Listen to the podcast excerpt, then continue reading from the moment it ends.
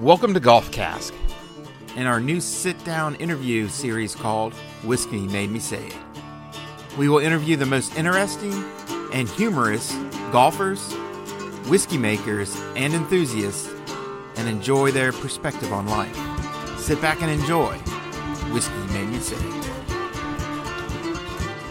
Welcome everybody to Golf Cask. This is Brian Bailey here, bringing you a uh, Whiskey Made Me Say It episode, and we have a special guest. We have Mark Turner coming in from Virginia, and he is representing Lost Whiskey. Mark, how are you doing today? Great, Brian. Th- thanks for inviting us. Uh, love to have you. And uh, can you give us just a little bit of background about you before we dive into uh, playing our front nine? what to say. I, I, was born in Wyoming on a dude ranch and near Jackson Hole, so I grew up kind of mud on my boots and building forts. My dad got appointed here when I was in high school, so I moved back to Virginia when I was in high school. I met my wife here, and we have an architecture design build firm, which was kind of the foundation for the whiskey. But we we are residents in our facilities and operations are here in uh, Northern Virginia. Awesome, and. Uh- so uh, for me, I discovered Lost in June. Uh, I did the Charlottesville Whiskey Expo. The Virginia Expo came to uh, Charlottesville, and my wife and I were making the rounds, and we're like, Lost, never heard of these guys. We went over there. My wife loved the wheated, uh, your your high wheat, and then I actually had your cask rye, and I was like, Oh, goodness gracious. Who are you? Where have you been? And why have I not heard of you before right now? Uh, so that was my introduction. And since then, I have been accumulating bottles uh, of your product and I have been sharing with friends, uh, all my different bourbon heads. Uh, and they all ask the same question Who are these guys? Where are they at? And where do I get more of this? Yeah, they get so, good whiskey. The owners are a bunch of assholes. Is that what you tell them? Um, well, aren't we all when it comes right down to it? Uh, so well, we appreciate the, the following and we look forward to, yeah, thanks for following us and following up with this. So we're, we're excited to share our story and uh, yeah. All right, so so give us kind of your your your your your origin story. Where did Lost become come from? Where did you? How did you decide to get into whiskey? And you know just kind of what what catapulted you into this into this career? You know like all good things it just kind of happened by effing around. Uh, my partner nick who i've worked with for pushing 20 years so you'll meet at the end of this podcast uh, uh, great guy former marine and he and i always loved bourbon we both have been in the design build world for most of our career. So he's a true craftsman of all sorts of wood and steel and just a good solid bloke. Uh, but we always, our Christmas uh, parties were always just a big bourbon exchange. So we said, why don't, we're a service business on the design build front, obviously, and we love what we do, but we always wanted to commoditize kind of our philosophies and principles. So we thought, man, why don't we start a bourbon company? And that way we can tell our story of architecture and craftsmen and have a product we can sell while we don't have to do a service. So that was kind of the genesis of the thing. We were getting a little burnout on the service side on some of the fronts but um, so that's kind of just a harebrained idea. He had a good friend that was in the business uh, pretty prominent uh, distiller who's our kind of our guru on the on the whiskey front because we didn't kind of know what the hell we were doing at first. Still don't in a lot of ways but so that's how it started. Uh, the brand itself is is meant to celebrate kind of the art of gathering. So we put, you know, a pretty emphasis on, you know, the bourbon. We want to make sure our bourbon is good and it's drinkable, and we try to keep it simple. But we put a really heavy emphasis on the experience. And I think with any alcohol or gathering, you know, the experience is equally, if not more, valuable than than the, just the bourbon itself. So each of our bottles has a leather strap with a special number. We only do single barrel. You know, we want you to save that leather. So if you have a really good day or evening with your old man or wife or friends and family, you know, save that piece of leather and really marinate on the experience. Um, and so the the rewarding thing from us is from we've got and I can show you some images here, but we get pictures from all around the world of people man this was a great day and you know it's not just about the bourbon it's about the experience and that's to us as architecture and craftsmen is really the you know, we we argue that there's probably nothing more valuable in our lives, monetarily or physically or philosophically or spiritually, than than our time and our story. So, uh, yeah. Well, I think that fits in great with golf. It's the same way when you go, you know, you golf, you can you can play competitive golf and and, and live and die by an you know kind of a score by what the results. But most of us play golf. It's more for the camaraderie, the experience. And again, you might not remember what the scores were shot, but you'll remember so and so just topped it into the river and hit the marker and it came back and hit them. And and those, again, those those lasting memories of what just happened much more than a than a score alone. So uh, definitely, I can see the you know this is kind of how I tied golf and whiskey together when I first started this. Uh, the same kind of thing. I was just fucking around, uh, and I was like doing a lot of research on whiskey because of COVID. I was stuck in the house so uh, I started to see kind of these kind of these parallel tracks with the camaraderie, the craftsmanship, the artistry. Uh, so I think again, uh, that's why I think whiskey and golf fuse so well together, at least in my crazy brain. Uh, so uh, on top of this, so uh, you talked about architecture playing a big role in, in your career. How is that architecture kind of translated into the Lost brand? You know, uh, I think there's a lot of, and I was excited to talk to you today because I'm I'm not a good golfer, but I love it for the same reasons maybe you do and many others do. And uh, there's probably some philosophical tenets here that I can geek out on. So, all right, if you let me share my screen here, let me see if I can pull it up. Can you see my screen? Yeah. All right, so you're gonna have to just bear with me on this because I'm uh, a little bit of a nerd when it comes to I was a philosophy major, so just take me with a grain of salt. So I, I'm a nerd. I own a golf data science company as well. So trust me, I, I will nerd out with the best of them. All right, well, give me five minutes to give this spiel. We give this uh, a lot, but we really truly believe in it. So this is a inflection curve. Obviously, we have an exponential hitting a, a red dot and going to a to a, a logarithm. And I think you know we're in a time in history right now. I think we're kind of at this inflection point, good, bad, or, or, or worse. And I think so let me go back here. Sorry. So I'll just ramble through this real quick, but this is why I think it's important to this conversation and, and hopefully golf and whiskey kind of tie into the end here. But so, you know, world population growth is a clearly an exponential curve. It's going straight up. GDP growth, uh, which everyone's chasing this curve chart with stock markets. The consumption of fossil fuels straight up carbon output by countries straight up. It's all exponential. This is food prices. We all know that commodity prices are going through the roof. Uh, debt, national, personal payouts on people that build homes, you know, in climate areas.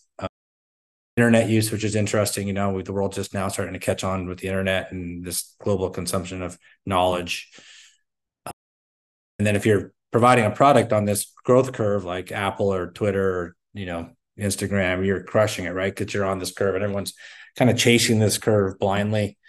Uh, so you see companies like uh, that are being rewarded heavily for this curve. Uh, and then you also have this weird, and this certainly ties into modern day what's going on, but you have a lot of, and this is obviously subjective, but you know, very happy places in the world and very unhappy places in the world. So you have this potential, you know, potential for all these things to converge and not necessarily a good way. seeing now play on the world stage. So, you know, ISIS use of Twitter, this was back in the day, but they were able to use, you know, social media for for for not good. So so the, the math behind exponential curves is if it's growing at 10%, it's going to double every seven years. So this is the rule of 70, right? So anything that's a 10% or you can just do the math. So it's y the ex. So just to put things in, you know, this is a lake where I'm from, Jackson Lake. It's got 770 billion gallons of water.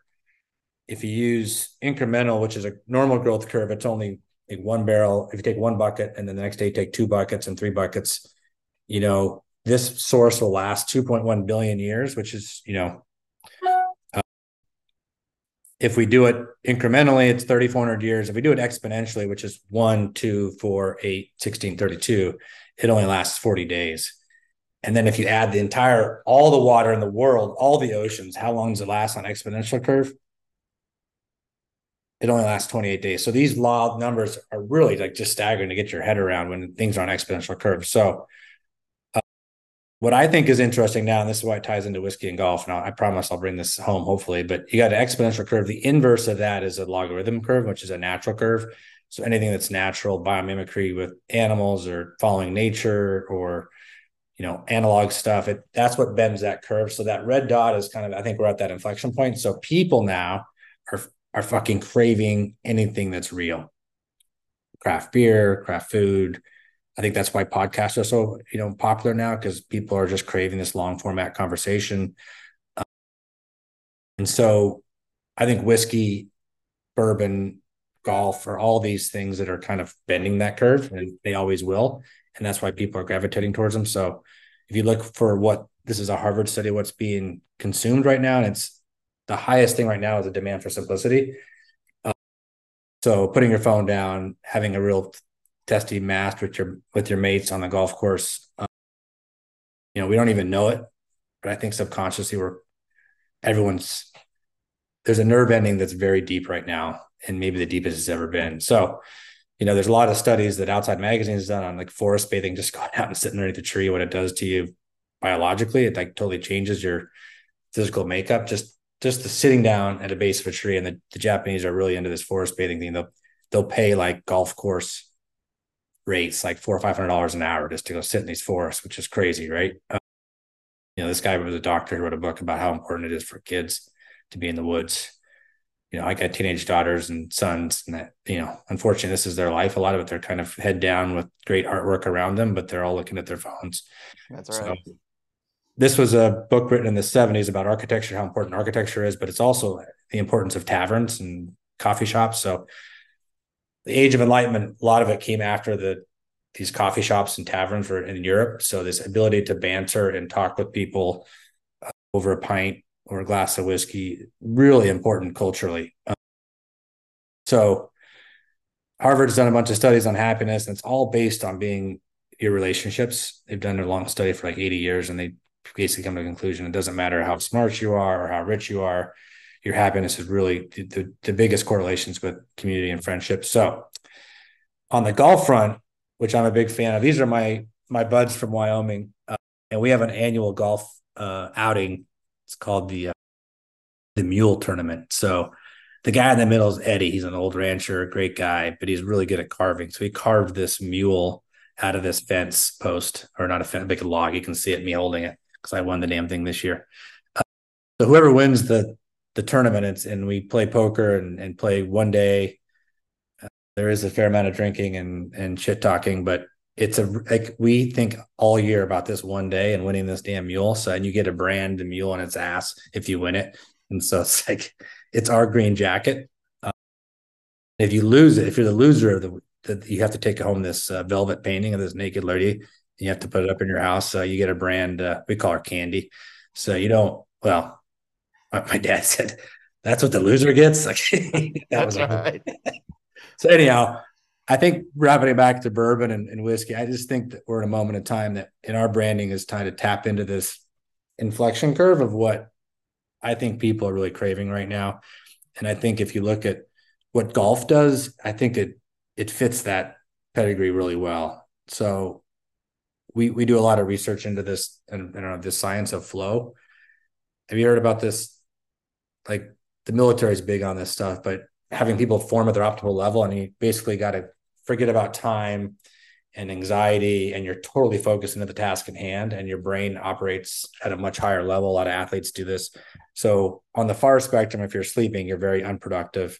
If you have a lot of anxiety about stuff on the right side, you're also unproductive. So what social media does to us and news cycles and just general anxiety also is not good. So you have these two spectrums. And if you can find the middle of just complete focus and you forget about time and space, you can optimize your. So I think when I'm playing golf, even though I'm not very good, I'm totally focused. I'm focused on my buddies. I'm, I don't look at my phone. I'm trying to, you know, make the next shot.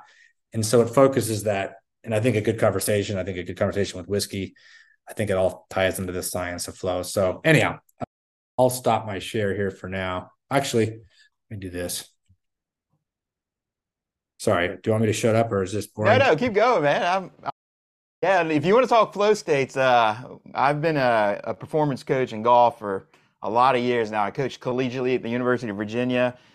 Uh, I, I, work with some tour players and things along that line. So, uh, yeah, that I agree. I agree, man. We're kindred spirits. As I'm watching your slideshow, I'm like, man, I, we talk about this every day inside of our my subgroup of coaches and and again, I think the golf industry is the same way. We we went through this technological boom with TrackMans and radar systems, uh, 3D body tracking systems. We get to see how the body moves, and what we learned is the body can move.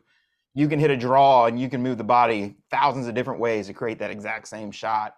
So us trying to quantify all this into one model, it just doesn't exist. It's it's the craftsman, it's the artist understanding what they do, go do it. And and again, I think the same thing. The golf industry is kind of in that inflection as well. I had a podcast not too long ago with a high end coach, and we talked about gone are the days of of what has been done for the last 20 30 years inside of coaching that it's all changing uh, we're going back more towards technology and all is great but you've got to be able to just go play the game and enjoy the game and understand the game so i love it i mean you you hooked me well let me finish this and we can talk about more of the whiskey stuff but uh, yeah, I, I totally agree. And my son's really getting into golf now. So I'd love to talk to you more about that offline. But anyhow, so this there's a lodge we had kind of built in our head for a long time, but this is our speakeasy lodge for Lost Whiskey. So it's a six bedroom place up on a mountain. And so we're trying to connect the dots of man, if you were to design a place and you want to have like the greatest night of your life with your with your family or friends, you know, how do you design a house to that? So this house has a glass pool that's made out of a sea container. It's got this Argentinian grill here six bedrooms up top that are kind of looking at this view shed. Then we have this epic, uh, you know, we look down. This is Lost Mountain. So this is a mountain George Washington bought to retire on. That's what the brand's named after. But he, he, you know, George Washington surveyed most of Virginia and he picked this mountain here to retire on. And then he became president and he had to sell the mountain. So we look down on Lost Mountain. That's where the, the name comes from. But the idea is that you have a place you can come and play music and cook over open fires and have these really long dinners, uh, curated experiences. And then we have people, I'm just random shots here, but people around the world that are sharing images of where they've had their lost But This is the, uh, the pool. We have some whiskey barrels up there, but the, the lodge is heavy on steel and concrete and all the furniture we built ourselves. So this is a big cherry table that's floated there. This is whiskey barrels that we did, the big brass. So it's meant for really curated, uh, you know, folks and smiles. So we've, we've had a lot of fun events up there and people go up there and say, man, that, that night was just special. So these are pictures of people that have done cool stuff with our stuff around the world. So um, this was us at the Masters. My son, there's a lost hat there and there's Tiger warming up. Um, Love it.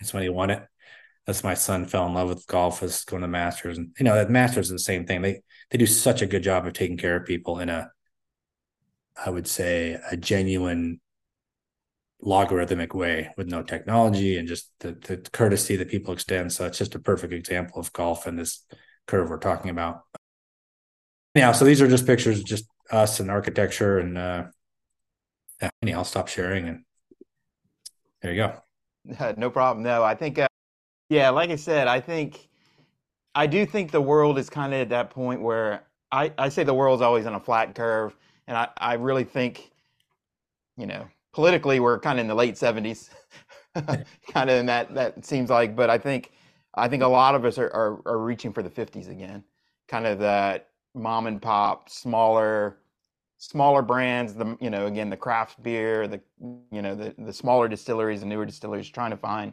the story more so than the cheap bottle that they can buy at any warehouse system. So I I definitely see that, and again, those parallels go with golf. I think golf hit a boom. They started making really bad golf courses, uh, just making boom, building you know uh, neighborhoods around them, thinking and you know just bad golf courses, but they wanted to be a, a housing community, and most of those have failed because it, the golf course didn't have the story and the traditions. And again, it's I always say fishermen, uh, whiskey drinkers, and golfers all love to tell a good story. So if you're not tying into the story aspect, uh, you're you're missing the boat on on on the uh, on the masses. So uh, I think that's cool. The architecture side is, is really interesting. And if you ever need a help with performance side, uh, I have a business partner uh, in Ireland. His name's Gareth McShay. He's uh, he's spent the last 20 years working on performance, human performance, especially on the golf side, but he does a lot of corporate stuff. But he talks about flow states, how to get in and out, and I've learned a ton from the uh, the sciences of the brain. Uh, we'll, we'll, bring him in. He's coming in in December. I'll maybe we'll make if you guys are available. Maybe we'll run up for a quick visit. Uh, good dude, Irish, loves his whiskey too. So. Uh, often whiskey uh, both have rich traditions. They strike a balance between the tradition of, you know, both whiskey and golf started basically in Europe, uh, kind of on the islands, and then kind of grew from that. So, how are you all bridging the traditions of whiskey making as well as some of the newer technologies inside of uh, creating a great uh, distillant?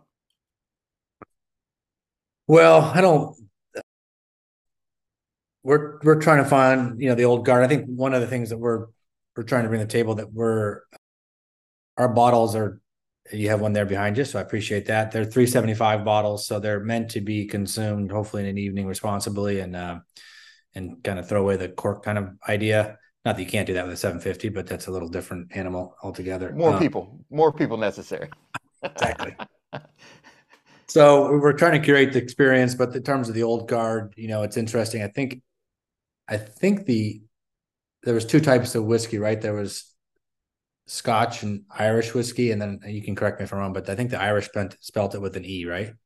Yeah, the Irish spell with an E, and the the Scotch, uh, or the yeah, the Scots do not put an E in. Yeah, so we we originally were without an E in America, and then the, you know the, with all the Irish immigrants coming over, the E definitely went out. So we kind of took our cues from the Irish side, I think, American least. But I think when you talk about whiskey and then bourbon particularly it's it's american right? Legally it's only can be made in america just like scotch in scotland but that there's something truly american about taking these crafts that the europeans you know gave to us and then americans are putting a little their own spin on it. Uh, so we are only bourbon we only do bourbons. Uh, and you know we age our stuff anywhere from five to ten years. We only do single barrel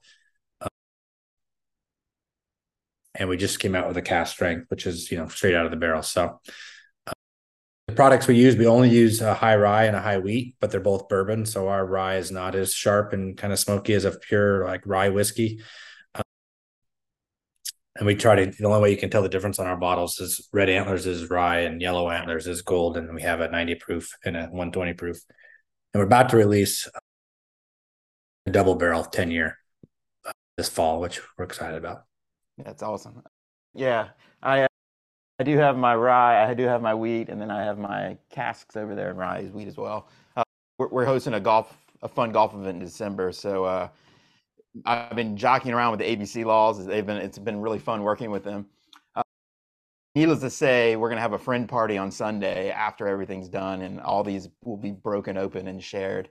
Where's it at, Ryan? Uh, it's gonna be here in Charlottesville. We're uh, gonna play Birdwood on Saturday. Then we're going to go to two of the local distilleries, uh, Ragged Branch and uh, Virginia Distilling Company Saturday afternoon. Then we're going to come back and play golf again on Sunday. And then we're going to have an after party here at the Speakeasy at my house. Invite everybody that's playing in it, and uh, it's going to be a good time. Uh, we're going to call it Irons and Oak, and we're we're uh, we're trying to make it a a yearly event in Virginia, uh, just because the home state and giving love to the Virginia distilleries and then we're going to do one in Ireland. I'm actually next weekend. I'm I'll be in Ireland for six straight days, uh, working, uh, drinking whiskeys, a bunch of single malts, and playing a bunch of golf courses. And we want to take the same principle over to Ireland in 2024, uh, and then with goals of making another event going over to Scotland maybe in 25, and then try to keep running these uh, year after year. Uh, so we're trying to find golfers that love golf, that love whiskey, and kind of want to create a small group that will will travel around the state and actually will actually travel around the world. Maybe even get to Japan one day and uh, play golf, enjoy good spirits, and more so enjoy the the memories of what we're doing. So uh, that's, that's what we're creating, or at least that's what my goal inside of Golf Cask is. It's really more of trying to get a group of of like-minded people together that go play golf and enjoy a good spirit I assume But all my like, invitations are in the mail, right, Brian? do what? All my invitations for this good stuff is in the mail. Yes, yes. Uh, you are invited to all of them. Uh, the, the the fun part is, is that my wife just looked at me and she goes, "You're really trying to tell me that you're going to be working for a week in Ireland?" I well, technically it is. Now I am following up some, with some coaching in England for about three days after that to hopefully pay for most of it. Uh, but yeah, so it's going to be uh it's going to be a lot of fun and and again, like I said, it's to me, you know, as I'm getting older, I've I've crested the 50. I'm on that downhill slide now, and my, you know, I have two older daughters and then a son that's kind of in high school that plays golf now, and you know, that I enjoy the that part of it now so much more. My son and I play golf every weekend together, uh, and, and again, starting to just peel back what's important. Is And your like I son in said, high school? do what? Is your son in high school or? Yeah, yeah, he's a sophomore this year. Uh, started playing golf during COVID. Didn't want to do anything with golf. Dad's a golf coach. Wanted to do absolutely nothing with golf until COVID, where we were stuck in the house for, you know, two years basically. In Charlottesville, they kept the schools closed almost for two years. Uh, so we we live on six acres. We have a like a, you know, about a 150 yard shot in the yard. We put a pin down and we just started hitting balls every afternoon. We just go out and start hitting balls, and and since then he's absolutely fallen in love with it. Uh, so yeah, so we, we like I said, we try to play golf together every weekend, and and he doesn't know it. He hasn't beat me yet. Uh, he's starting to shoot in the upper 70s. He hasn't beaten me yet when we've played head to head. We've tied a couple times, but he doesn't know how much fun I'm having and the memories I'm taking from this. You know, he's determined to beat me. And I'm a shit talker and a dad, and I, I remind him every day that he hasn't beaten me yet. But but again, th these are the memories that I'll I'll never forget, even though I'm sure he'll, you know, he'll he'll spin his stories later in the future. But again, it's that camaraderie, and I always come to find out end of the night after the big golf match, I'm at home, and then I you know I have a, you know a dram of something and just talking about what happened during the day. So again, the tie-ins with whiskey and golf are for me are, are inescapable. Well, the uh, gift, my son is also a sophomore and not, it was similar. My golf, my son was like into it, but then he went to the masters and he's just been following golf. And now he's like, he's truly in love with it. And then, you know, my wife gives us more hall passes now because we'll go out and, and play. And we just love the banter back and forth. He is beating me now, actually, but uh, he just loves it. And it's such a gift for me to pass on to him and to, he's playing with a tournament next week with us and our friends. And so I want him to see the banter and the shit talking and the that's what it's about. collegiality of just grown men having fun playing a playing a game. You know, back in the 1800s, you guys were around a campfire trying to find game. Now it's we're playing a game, but it, it's that same banter, and that that's the part that is the most fun. And and my son has finally learned to trash talk a little bit. I have to give him credit. He's he's really starting to hone his game. In the beginning, he was kind of awestruck because same thing. I bring in friends all the time, and we're playing, and he's had the good fortune to play with a couple tour players and things like that, and they talk more smack than anybody. And he's just sitting there going, he was kind of like, oh my God, like, I can't believe this is being said. But now he's, It's he's almost a crime. to though. give I it to thought about this. I think it's almost a crime as a dad not to teach your kid that. So it's like arithmetic or like in the grown world, if you don't have that shit talking game, it's a long path. So it's a, it's a gift. You know, there's obviously limits and, and boundaries to it, but I, I totally agree with you on that front. So Yeah. And I, I gave him my number one comeback for in history. I, I, was a golf coach in North Carolina and I had a, the baseball coach office was right next to me. He was a good old boy. And uh, I was talking with him one afternoon and, and we said something and he goes, you know, he goes, I, I kind of made a smart ass remark to him and he, he looked at me dead in the eye and goes, you know what? I've been called worse by better. So I've been called worse by better. So anybody comes at you and attacks you, you hit them with that line, they're like, oh man, that's painful. So I taught my son that one. I go, this is your, this is your, when it, when you're losing control of the situation, you throw this one out and you can reframe the entire argument. that's a pretty good one. I remember that. Our favorite is when someone says, "Man, if I just would have stayed out of the bunker, I would have got a you know a par there or something like that." It's always if I just would have, you know. and uh, I've taught him the line. That's true. And if your aunt had balls, she'd be your uncle. That's right. yeah, if ands and butts were beer and nuts, we'd all have a party. They're all the. no, I agree. I think, but again, I think to me that is, you know, that that is the kinship and the brotherhood, and and you know, on the men's side, you know, I think is really I think is a part of that's kind of in today's society is not looked down upon, but it's not really highlighted anymore. But I think having the group of guys, like you said, with your big golf event, you know, and, and having a trophy and and and you know, depending on you know some trophies, I I have another buddy that they play for a toilet bowl. So the worst the worst golfer gets the toilet bowl has to take that home, and then the following year, then whoever loses the tournament again, so they reward the worst player. Uh, but but a lot of those concepts again is like and, and it just makes you tougher. If you can stand on the tee box and they're just talking smack about you and you, you pipe one down the middle, you're just like, keep it up, boys. Keep it up. It's going to be a long day. Well, golf is, you know, not to get metaphorical, but golf is like life and it's, it's fucking hard, right? And you're going to take your lumps. And if you don't have like a somewhat of a humor about it and a muscle that's going to stand up to it, then you're going to get your ass kicked in all fronts outside of golf and in golf. So it's, yeah. it's, it's a good barometer for a lot of things, obviously. So no, I, I, yeah, my, I, my son looks at me all the time and goes, "Why did I pick this game?" It's so frustrating. I'm like, look, you're shooting in the upper 70s. You're better than 95% of all golfers in the world right now. Does he want to play in college? Yeah, he wants to now. You know, he didn't really think about it. So our goal now is uh, we're really working hard um, to try to get him to the point like not Division One. I. I don't think he'll get that good that fast. But if he can start posting low, mid to low 70s, he can definitely play maybe small Division One or definitely Division Two, Division Three. Uh, if you can, as a, as a male, if you can kind of shoot mid mid 70s, you you can go play college golf somewhere.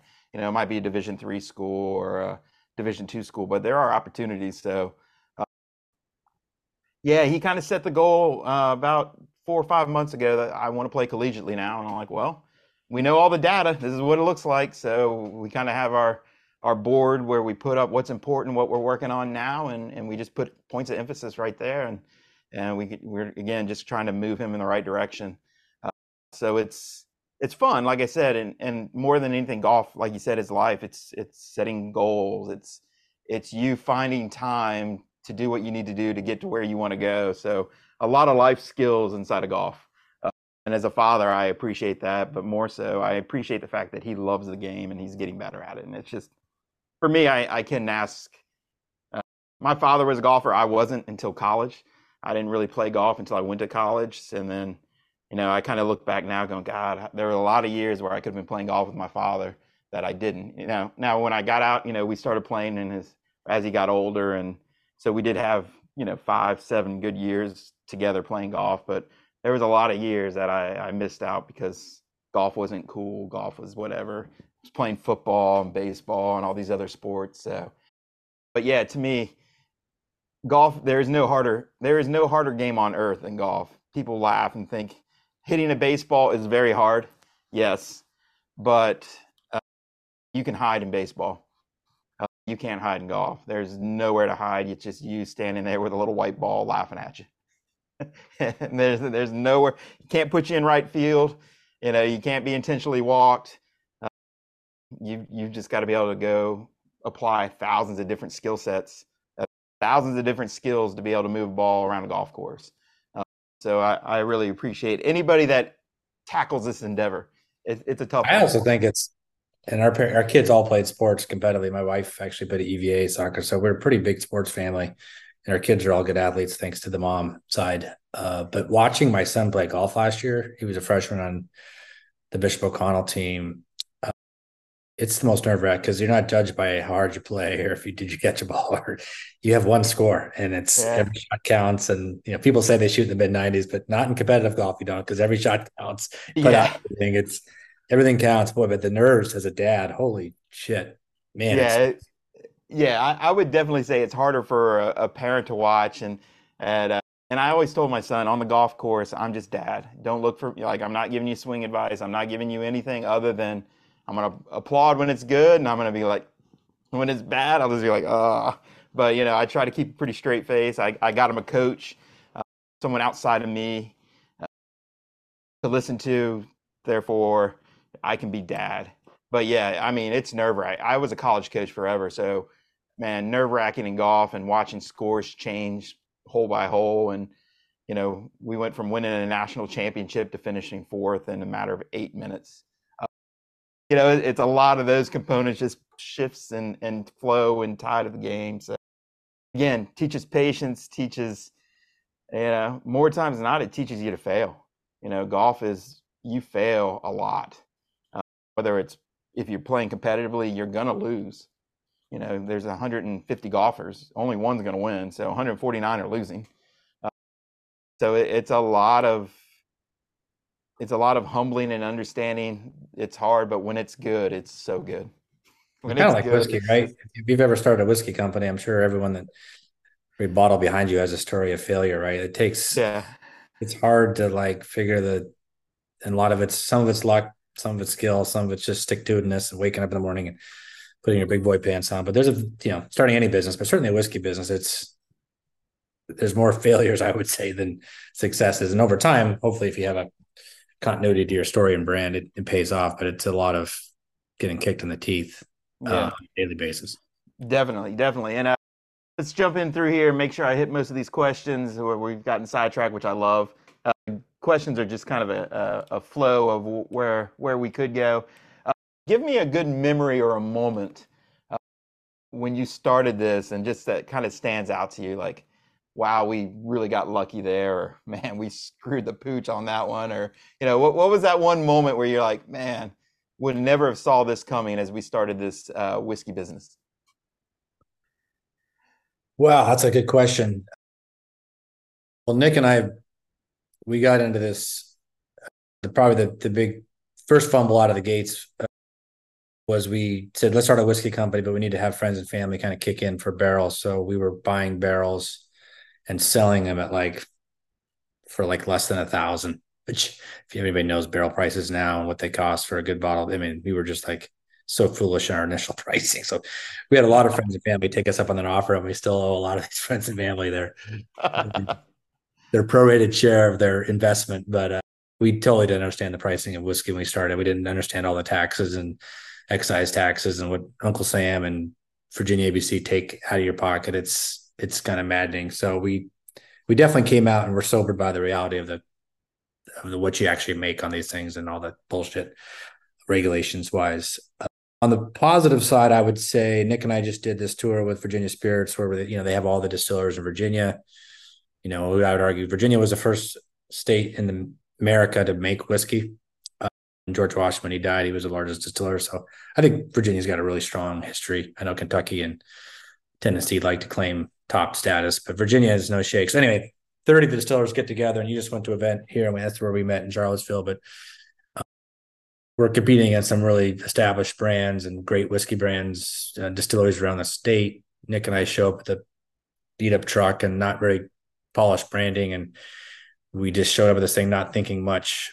And then a, we didn't realize it was a voting thing. So we showed up in Richmond and uh, at the end of the day, our tally came in. We were first place in Charlottesville, and then we went to Richmond and took first place there. And then the most recent one in Fairfax, we took first. And that was really rewarding because Nick and I put a lot of heart and soul in this. That's a true litmus test on popular vote. It wasn't a rigged kind of thing, and there's thousands of votes cast. And the guy who ran the thing said it wasn't even close. So we, it wasn't just about the whiskey; it's about the experience and people sharing our love of story and and this kind of this analog thing we've been talking about from the beginning and how we approach it.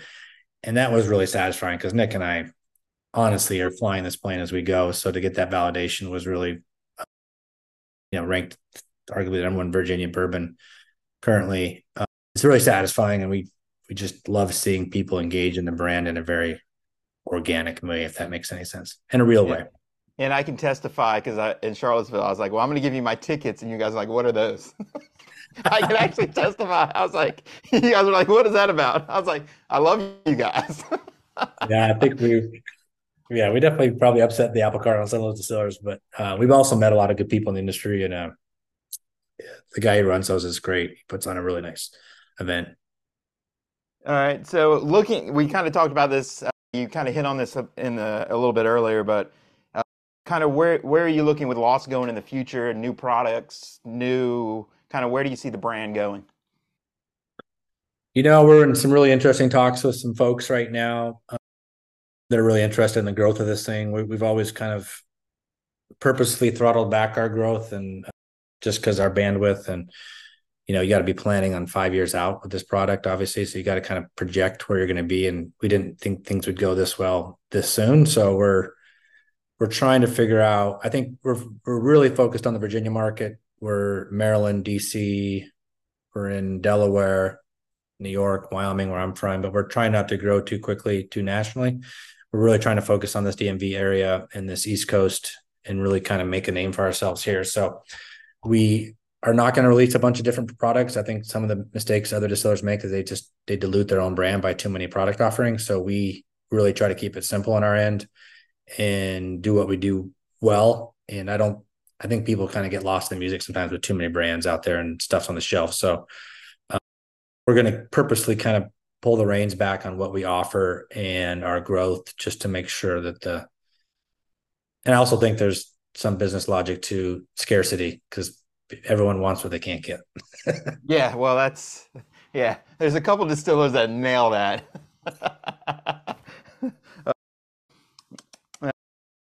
I guess uh, let's see here. Advice.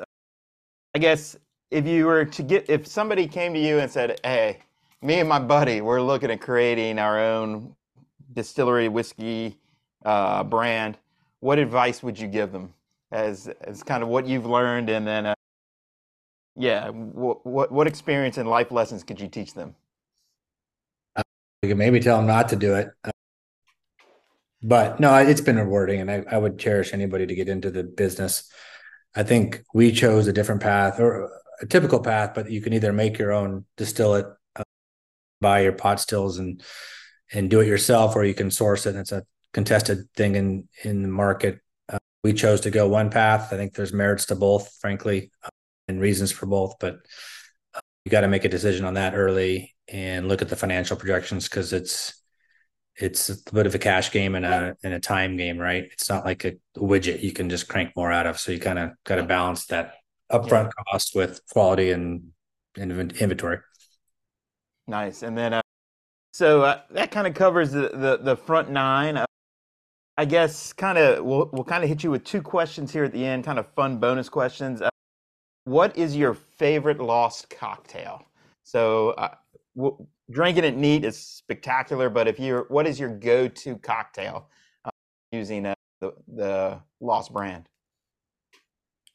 Well, we do two signature. We do more. but There are two are our most famous ones, and it depends on the season. We're in uh, old fashioned season now, so a smoky old fashioned is my favorite for the fall uh, and through the winter. Just love a good old fashioned. Um, yeah the summertime when it's hotter out, we we do a, vis- a version of the rye Rickey, uh, which is a okay. Takeoff of the gin Rickey. Um, which is all fresh limes. We try to keep the sugar content low on our cocktails and do all fresh ingredients the best we can. And that's it. We can send you the link on that, but it's a cool story. It's a, named after this famous lobbyist, Joe Rickey, who fought on both sides of the Civil War. And it's the cocktail, official cocktail of Washington, D.C. So we did a spin on that called the, the Rye Rickey. So we can uh, cook up uh, an old fashioned and show you how we do it. Um, yeah, that'd be great. Answer more questions. So. Yeah, uh, and I guess the the other one I always like to because you you do enjoy the spirit. So final final question would be before we dive into our cocktail here is if you could pull any whiskey off the shelf, you are at the world's bar, and there is every whiskey that has ever been produced. What bottle would you pour, and where would you want to enjoy that? It's an easy one for me. I don't know if you followed the Ernest Shackleton story. Mm-hmm. So they took a bunch of whiskey on that adventure in Antarctica and yeah. they built this cabin and they hid the whiskey underneath the clapboards. And so that whiskey's been sitting there for I don't know how old that story is, but it's very old. And they just discovered it not too long ago. And they're trying to recreate it. But to share some of Ernest Shackleton's whiskey with my friends and family would be my pick. That's awesome. That's a good one. That's a good one. All right, so uh, I'm gonna I'm gonna watch you make your cocktail, and I'll actually pour here just your normal rye bottle, and I'll enjoy a dram as you're producing uh, your your uh, old fashioned. And I'm a huge old fashioned fan, so uh, take it yeah. away. Can you hear me? Okay, I'll try to convert it so you guys can see what the hell's going on. Um, yeah.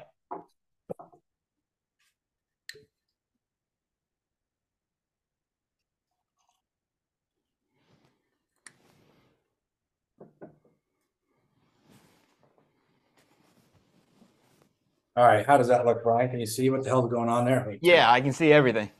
Perfect. Right. So the reason why we're passionate about old fashions, because you know it's arguably the world's oldest cocktail, early 1800s. So America, this was maybe our greatest export was the invention of the cocktails in general, but particularly the old fashioned. So uh, lots of different ways to make it, but a couple key ingredients.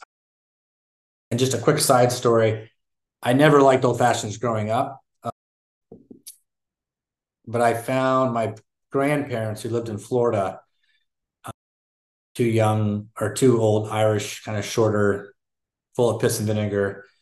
Every evening at five o'clock, he would put on a coat and tie, and she would put on a dress, and they would sit on their front porch, holding hands, drinking an old fashioned. And they this was their religion, the way to connect with each other. So these two old uh, man and wife every night dress up on their own porch and drink an old fashioned you know, it brings tears in my eye now because you know what a great thing to do with. That's a great story. So, this is to my Nini and Papa, Frank and uh, Catherine Brady, uh, looking down on us. Anyhow, uh, let me get some ice real quick. Yeah, and just uh, so you guys know it, that their high rye is spectacular. I'm a huge rye fan. You guys know this that have listened to any of my podcasts in the past, so their high rye whiskey is spectacular. Not the biggest wheated fan. My wife loves the wheated version, but I definitely uh, love the rye side. All right, so we do use the high rye for most of our cocktails because rye we tend to. So it's the red antlers. This is the 90 proof.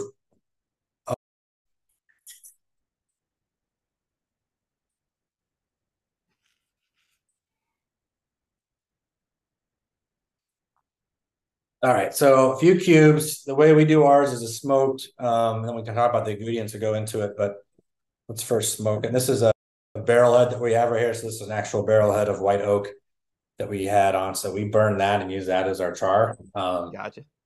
We got a few butane torch here, so we'll uh, making sure you can see this. Oh, what a good idea with the barrel.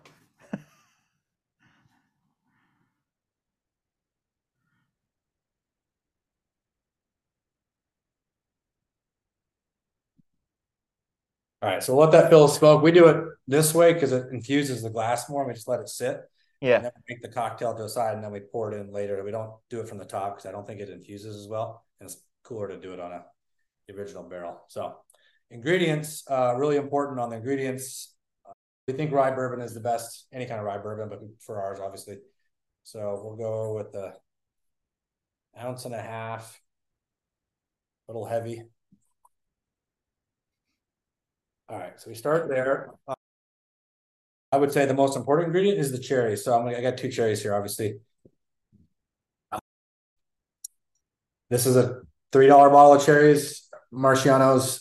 That are total crap. It's all sugar, and they're yeah. the right ones, don't use these. They're terrible.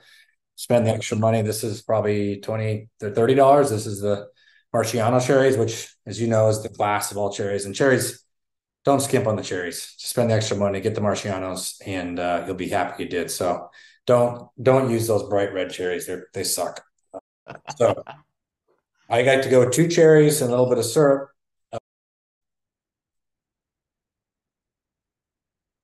Then a little spoonful of the of the good nectar of the gods here. All right. So the Marcianos there. We've partnered with a local company that does uh, bitters. These are cherry bitters. Okay. Alchemy and a twist. You guys can check these guys out, but they're local and uh, they make really good bitters. So, uh, you know, a couple droplets of the bitters. Uh, simple syrup. We try to keep the sugar content low. We like the agave syrup, so it's just a little bit softer. So we use agave, not too much of it. We don't like our cocktails too sweet. And the two other twists we do these are dried Ariando cherry or uh, peppers. So okay. I like spice in my cocktails. So I just take one of these and just crack it open and let the seeds and the thing go down into it. And what will happen is over time, when you drink this thing, the last few sips will be have quite a good kick to them. So some people don't like spice in their drinks. We tend to like spicy drinks. Uh, so we'll mix that up. The last component is we'll shave a little orange rind here orange rinds have oils on them and and when you spritz it it's just a nice little flavor so we'll take this cocktail pour it in the smoke. Give it a little twist here, and then get that stuff on the edge here. And dollop it in, and a smoky, spicy old fashioned. Cilantro.